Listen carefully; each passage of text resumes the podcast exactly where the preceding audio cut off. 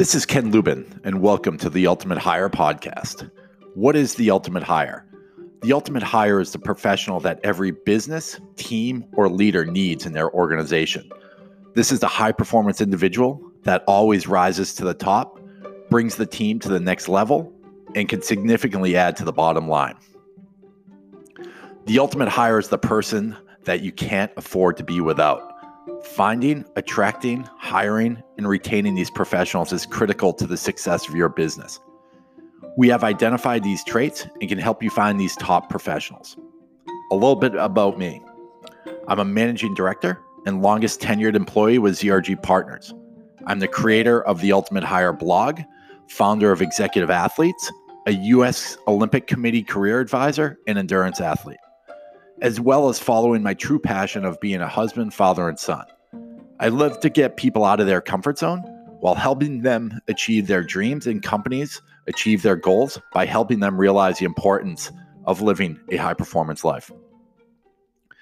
This podcast will feature hiring strategies, interview tips, conversations with key business leaders, as well as other search professionals. This is designed to give individuals and organizations tools and tactics to have a competitive advantage for career growth, business growth, and insights to the most important resource, the people. If anyone has any questions, feel free to reach out to me at klubin at ZRG Partners, and I hope you enjoy the show. This episode's guest is Moe Alkemade. As the former beverage division president of TreeHouse Foods, North America's number one private label food and beverage manufacturers, he served as a senior officer of the biggest company you've never heard of. I can't wait to talk about that, according to FoodProcessing.com. But TreeHouse Foods may not be a household name, but the dozens of top quality private label beverages, meals, baked goods, and condiments they produce in 40 global facilities are familiar favorites to consumers worldwide. Moe, in his most recent position and prior role as Chief Strategy Officer, he developed strategic frameworks, brand roadmaps, product portfolios, team structures, partner alliances, new supply chains, and business sales models to drive the company, and industry-leading category sales and profits. Pre-TreeHouse, he held Group VP and GM roles for a $14 billion division of Walgreens and served in VP director positions in US, Canada, Asia, and during his tenure with Kraft Foods. So, Moe, welcome to the show. I'm super excited to talk to you about leadership in crisis, what's happening in the market. So, great to have you on board. Thank you. So, Moe, tell us a little bit about you and your background and how you landed where you landed. Well, I think you gave a good summary there. I'm originally from Toronto, Canada, grew up there, went to school there, started my career there, was very fortunate to get some exposure to some interesting projects along the way. In 2000, I moved to the States, all through Kraft, continued to develop. Got into some really interesting roles. You mentioned Asia. I moved to Asia for 3 years, came back, then took on, decided to leave Kraft, moved to Walgreens. Again, took some really interesting roles and problems to solve. Did that for about 8 years, and then for the last 3 years, I've been at TreeHouse. So interesting journey, and I think what's unique about myself is, kind of adapted into these different roles, different companies really, really well. And that's been unique for me. Definitely. How was it working globally? How was it leading globally? Right. Looks like most of the often you're, you grew up here in North America, but leading globally is a totally different beast. Talk to us a bit about that. I tell you that I appreciated it more after I returned back to the U.S. When you're in it, if you think about the Asia that I was responsible for, it was India to Japan, China down to New Zealand. And if you haven't been in that area, that is a massive amount of distance to cover. And I think it was like 11 to 12 different countries. Each of those countries has its own culture. It's you know, even the business models are all different. And what you learn is how to really, again, how to adapt, how to kind of influence and be really respectful of your audience. And you just don't know that you're doing it until you kind of leave. And honestly, I did those 3 years. I thought it was brilliant, got a lot of things done, but thought, well, when am I ever going to use that skill again? The irony is I have not forgotten about that experience, and I've adapted that into everything I've done moving forward.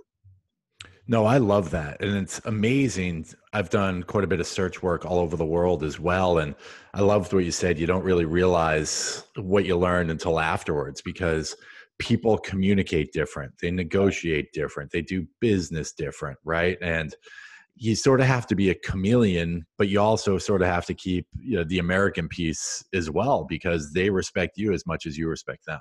Yeah. Yeah, absolutely.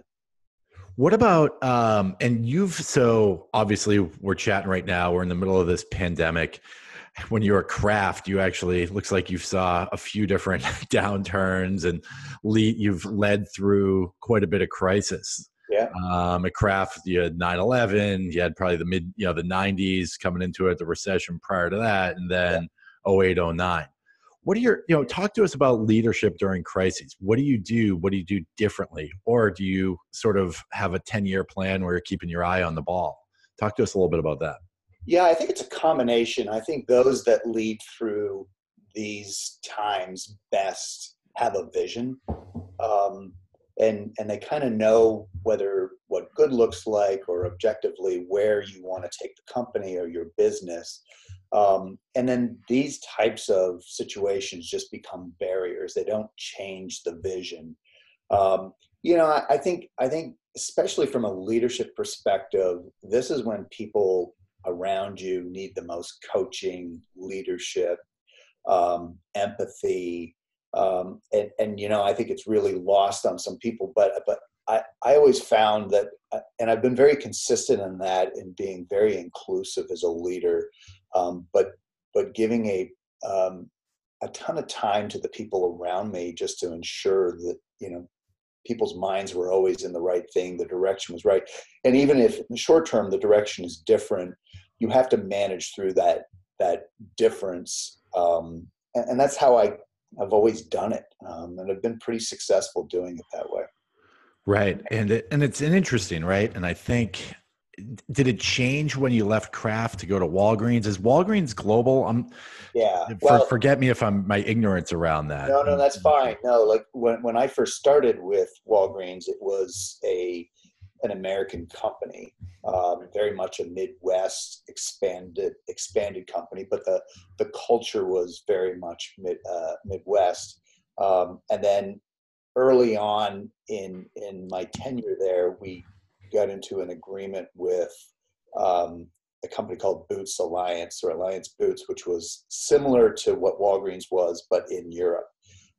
And that changed the dynamics of that organization forever. And I think that's from a leadership perspective, I think there's another great example of how you have to adapt, but how different that experience. That was an amazing experience. And how come? How is it put into, we've been to Europe, or a lot of listeners have been to Europe, right? And you see Boots all over the place. And I'm in New England, so we have CVS, right? So that's our big one. Yeah, well, and CVS took a very different strategic approach than Walgreens, and arguably maybe the better one. But when I first started, my role was to build the private label organization within retail, and not to get into a ton of details, but basically the old operating model was merchants ran private label. But what you get out of all that is a ton of complexity, unnecessary, blah, blah, blah. So anyways, that was my initial role, to go in, build that, create some new brands, consolidate, make some money. And again, that the private label business is really intriguing. But fast forward, all of a sudden there was this opportunity, and it was more resonated from the Boots group that they wanted to get into the U.S. They had some pretty strong brands. They wanted to get out of the or expand outside the UK market or the European market. What was really interesting, though, is that you had your executive organization that was the legacy of Walgreens, and in comes this new organization led by a very powerful man. And it was really interesting to see the dynamics of power change over that period. So you start from a nice Midwestern company to a joint venture for a couple of years that I was heavily involved in, to inevitably the organization changing to Walgreens Boots Alliance and traded on the NASDAQ, right? And then the entire leadership team moving. To survive through that and to be successful was really interesting. It was a real challenge. Right. What were some of the biggest challenges with that? Well, I mean, I'll tell you, I'll go from the beginning. So a couple of interesting challenges. Number one is when I entered Walgreens, never had there been executives brought in from the outside. And, when you're interviewing and you're asking the right questions, the one question I didn't ask was, tell me about the culture and tell me about how successful people from the outside are coming in. Because the answer would have been, well, there hasn't been anyone, especially at this level. So, stage one of my career at Walgreens was I come in with 3 or 4 other executives into an environment where, we were implanted but not really welcomed. And we were there to change the organization, change roles and responsibilities. So it was really, really tough to be successful and get through that. Again, go back to the Asia experience. You start to think differently in how you influence and how you bring people along. Within a year, year and a half, we then get into this joint venture with Alliance Boots. And as the transition of power quickly went over to the Alliance Boots people, what you started to see was a real infiltration of their expertise into Walgreens. So if I was running the part of what my responsibility in the joint venture was to reduce cost of goods by 15%. So it was a significant business. We're talking $4 or $5 million. Let's assume half of that is cost of goods. You're talking about significant dollars. And the whole joint venture was about saving $2 billion to prove that that relationship had real fruit long term. So it was my job to bring back, let's say, $200, $250 million of cost savings. But because this is really originated from the boot side, wherever their executive team was in the world, every quarter you had to go to where they were and explain how you were performing. So it was really interesting although my direct boss was obviously in the US, the influence and a lot of the pressures were coming from the other side. And then, lo and behold, a couple of years later, we become a completely different organization. The whole C-suite is moved off. It's a new C-suite. I was successful, again, in getting promoted and moving into another role. But again, it was really about understanding how to operate with each of your individual respective leaders to ensure that you were satisfying what they needed. So it was. I mean, aside from the Asia, I always kind of look back at Walgreens as a real learning period for 8 years.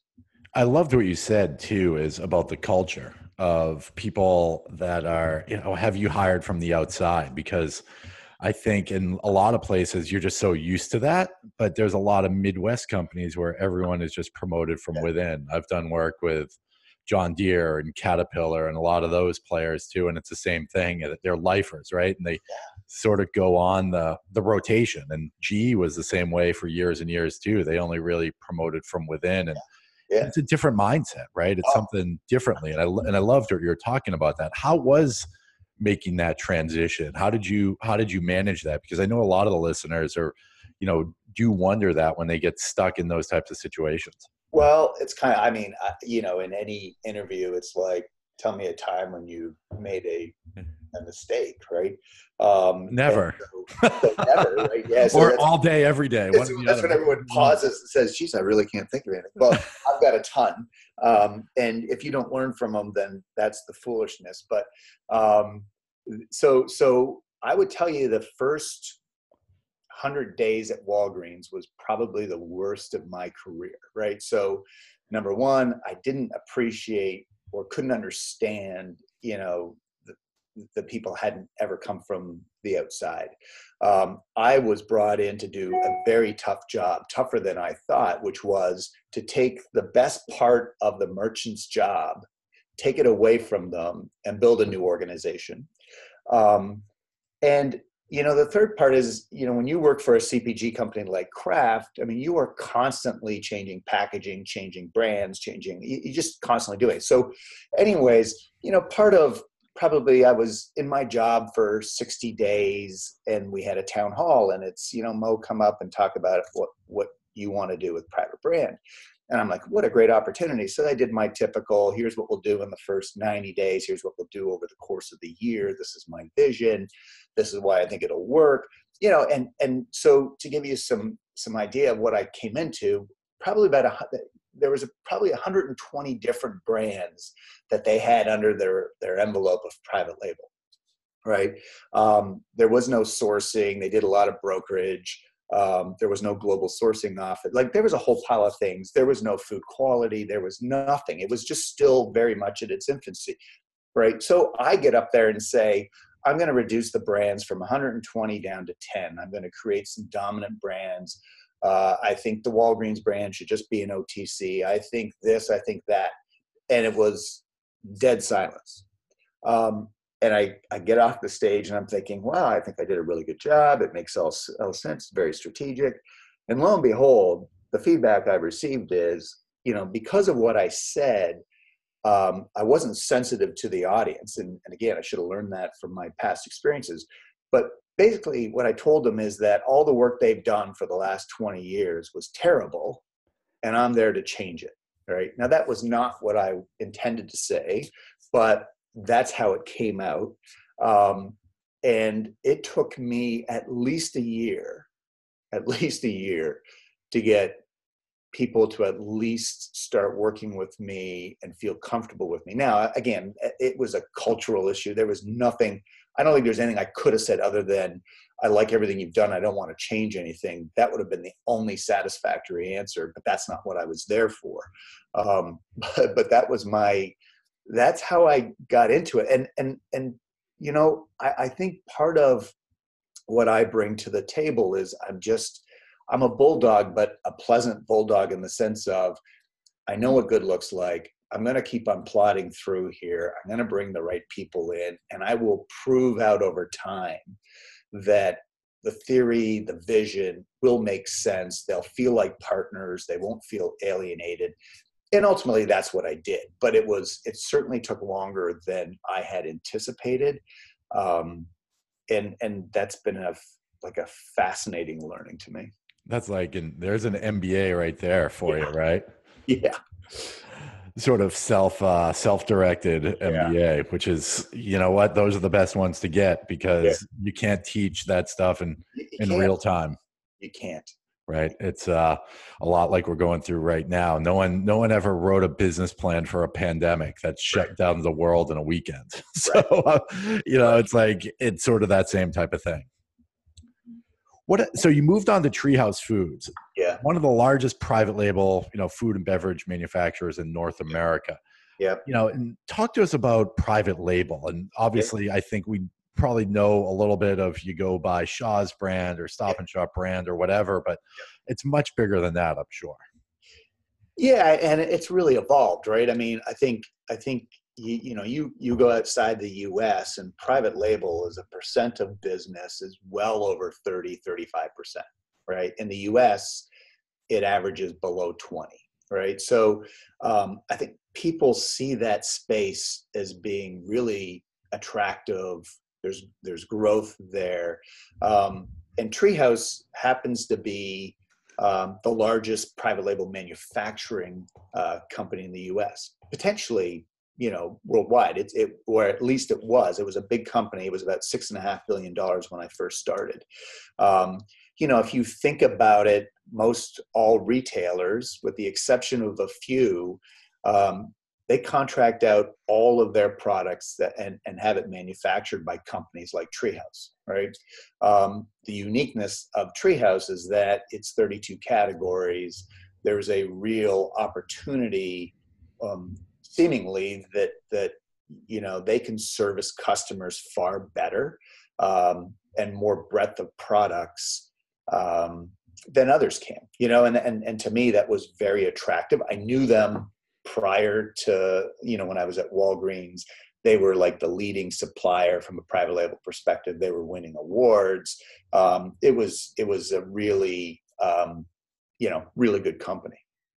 Right. And so you came on board, you helped with the growth, industry leading results, right? And again, it's a whole different business. Talk to us a little bit about sort of the whole private label thing, because you're the beverage division, correct? Yeah.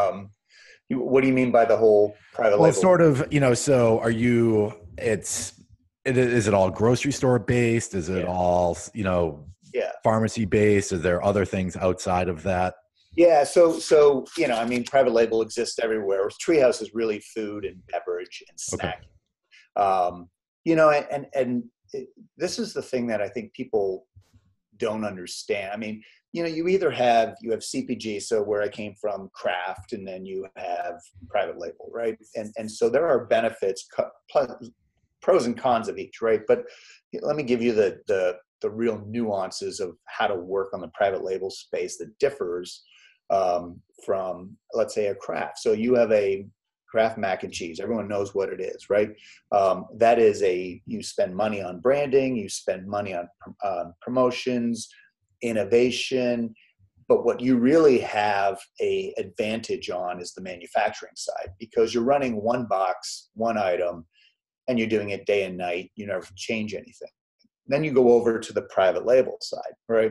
Now, theoretically, you don't have a brand, so you don't have to invest in an equity thing. You don't really have to invest in promotions. You're really there to build something that a retailer wants, right? Whether it's Kroger, Walmart, Trader Joe's, Whole Foods. The difficulty is where the disadvantage comes in if you don't manage it really well is the cost of goods, right? Because what you really have is a high level of complexity. So on the CPG side, you don't have to manage too much complexity. On the TreeHouse side or the private label side, it is all about managing complexity. You want all the business, but you got to imagine that every single retailer has a different formula, different package, sometimes a different package size. So, you could end up running 10 different items on a day, a week, and every time you shut down, it costs you money. Every time you change something, it costs money. Then you have to clean equipment. That's people always say, well, why wouldn't Kraft get into the private label business? Because they'd have to add complexity that's not necessary. So that's the real interesting nuance, and those that manage that really, really well can make some money at this, right? Because there's growth. If you don't manage it well, you will quickly see that there's no profit in this at all. Right, I'm sure. It's got to be actually almost backwards at that point of really understanding the supply chain and the whole pieces of the manufacturing, because you are changing so much so often. Yeah. And actually, to me, that's scarier than anything else. It's you're taking off your assembly line and revamping each and every product. Yeah. And again, people look at this and say growth, right? And what's interesting about private label is that it's actually not really growing in the U.S. It is in certain pockets. The dynamics of the retail business and the retail market here is very different than anywhere else. So, again, the pressure is that you have to do that job extremely well. You have to be ruthless on cost, be really efficient. And then, it's a really good area to be in. Right.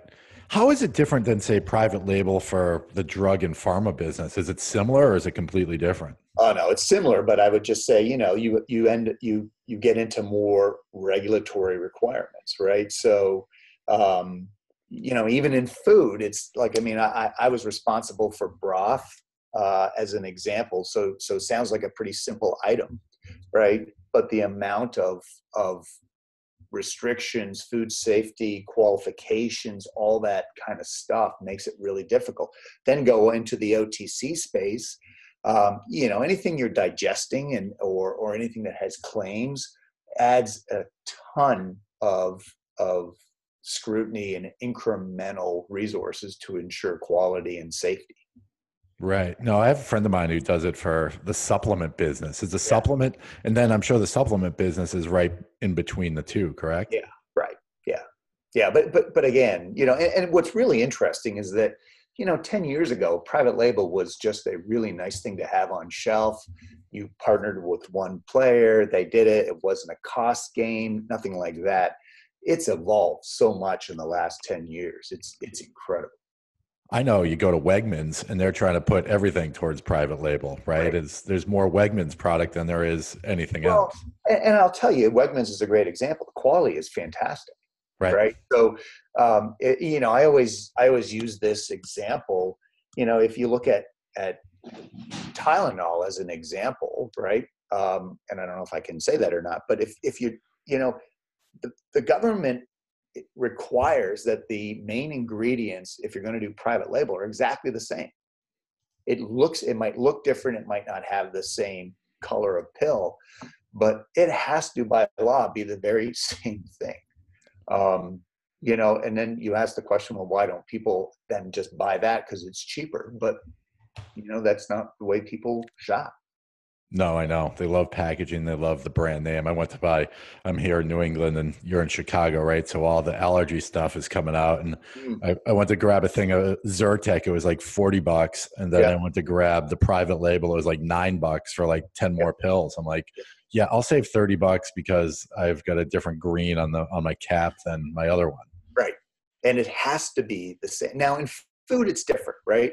But again, like you use Wegmans as an example. They put their name on the package. I mean, it's no different than Costco with Kirkland. It's probably the best product out there because they also have organizations like I've built that the efficacy of the product, the formulation, the testing, the consumer testing. I mean, it's a big deal. Right.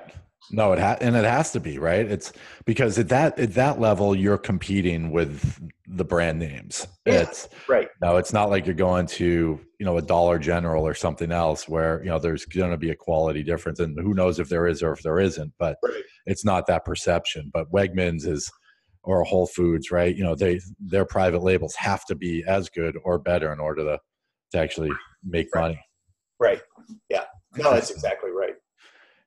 So where do you see this business going? Where do you see the food and beverage business going and the private label business, especially sort of in this time, in this times of crisis? I was watching last night on the news, they're saying that grocery prices are up, meat prices are up, everything's up, obviously because there's more demand, no one's eating out as much. But, you know, where do you see the direction of this happening, or is it just a minor blip, or what's sort of the future in this space? Well, I think private label will continue to grow. I mean, that's the space that I think is the most attractive. You know, I think as you know, it's a value play, right? And today in this type of environment, people are value's more important, right? Not that quality and safety isn't, but you see private label grow. In these kind of scenarios, right? So obviously it's recession proof. It actually benefits from that. And then what's really interesting is that it's not a straight line going up, but it's kind of, it plateaus and it goes up and plateaus again. And then it moves around as well, right? Category to category. It's a real, you know, I think you'll see more innovation come out of private label. I think you'll see that faster. But you know, whenever these things happen, and all of a sudden you become a bigger believer in the Wegmans brand. And then all of a sudden it's less of a choice, and you know, the things that you still go to brand become smaller and smaller. You know, I think I'd like to be a number one or two brand player, and I'd like to be in private label. And I think that's what the world will look like. Because, you know, the other problem retailers have is as traffic goes down, and they've got to deal with all of the other, the e-com side of this, they got to take cost out. You know, and that's really, that's the critical thing. And that's why too much complexity on shelf is a real issue. Right, right. Interesting. No, and Mo, and we're coming up here on a half an hour. This was amazing, sort of my MBA in the private label business. Yeah. It's been great, and great for the listeners. Where can people find out more about you if they have questions, comments, you know, want to chat further? Where can I find you? Yeah, you know, I think probably the easiest is on LinkedIn. You know, it's probably the only, it's really the only thing I'm on. But you know, that's the best way to kind of find me, and, you know, I'm happy to chat about opportunities and more about, you know, things like this. Awesome. And if anyone has any questions, comments, feedback, needs to get in touch with Mo directly, you can email me at klubin@zrgpartners.com. But Mo, this was great, and thank you very much for your time today. Thank you, Ken. And if anyone, make sure you subscribe to all the listeners out there. Subscribe to the Ultimate Hire podcast. If you can think of any leaders or anyone that would be a great guest as well, or if you would like to be a guest, feel free to email me as well at klubin@zrgpartners.com. Make sure that you're still out there getting after it. We're all going to make it through this pandemic together. So thanks for listening.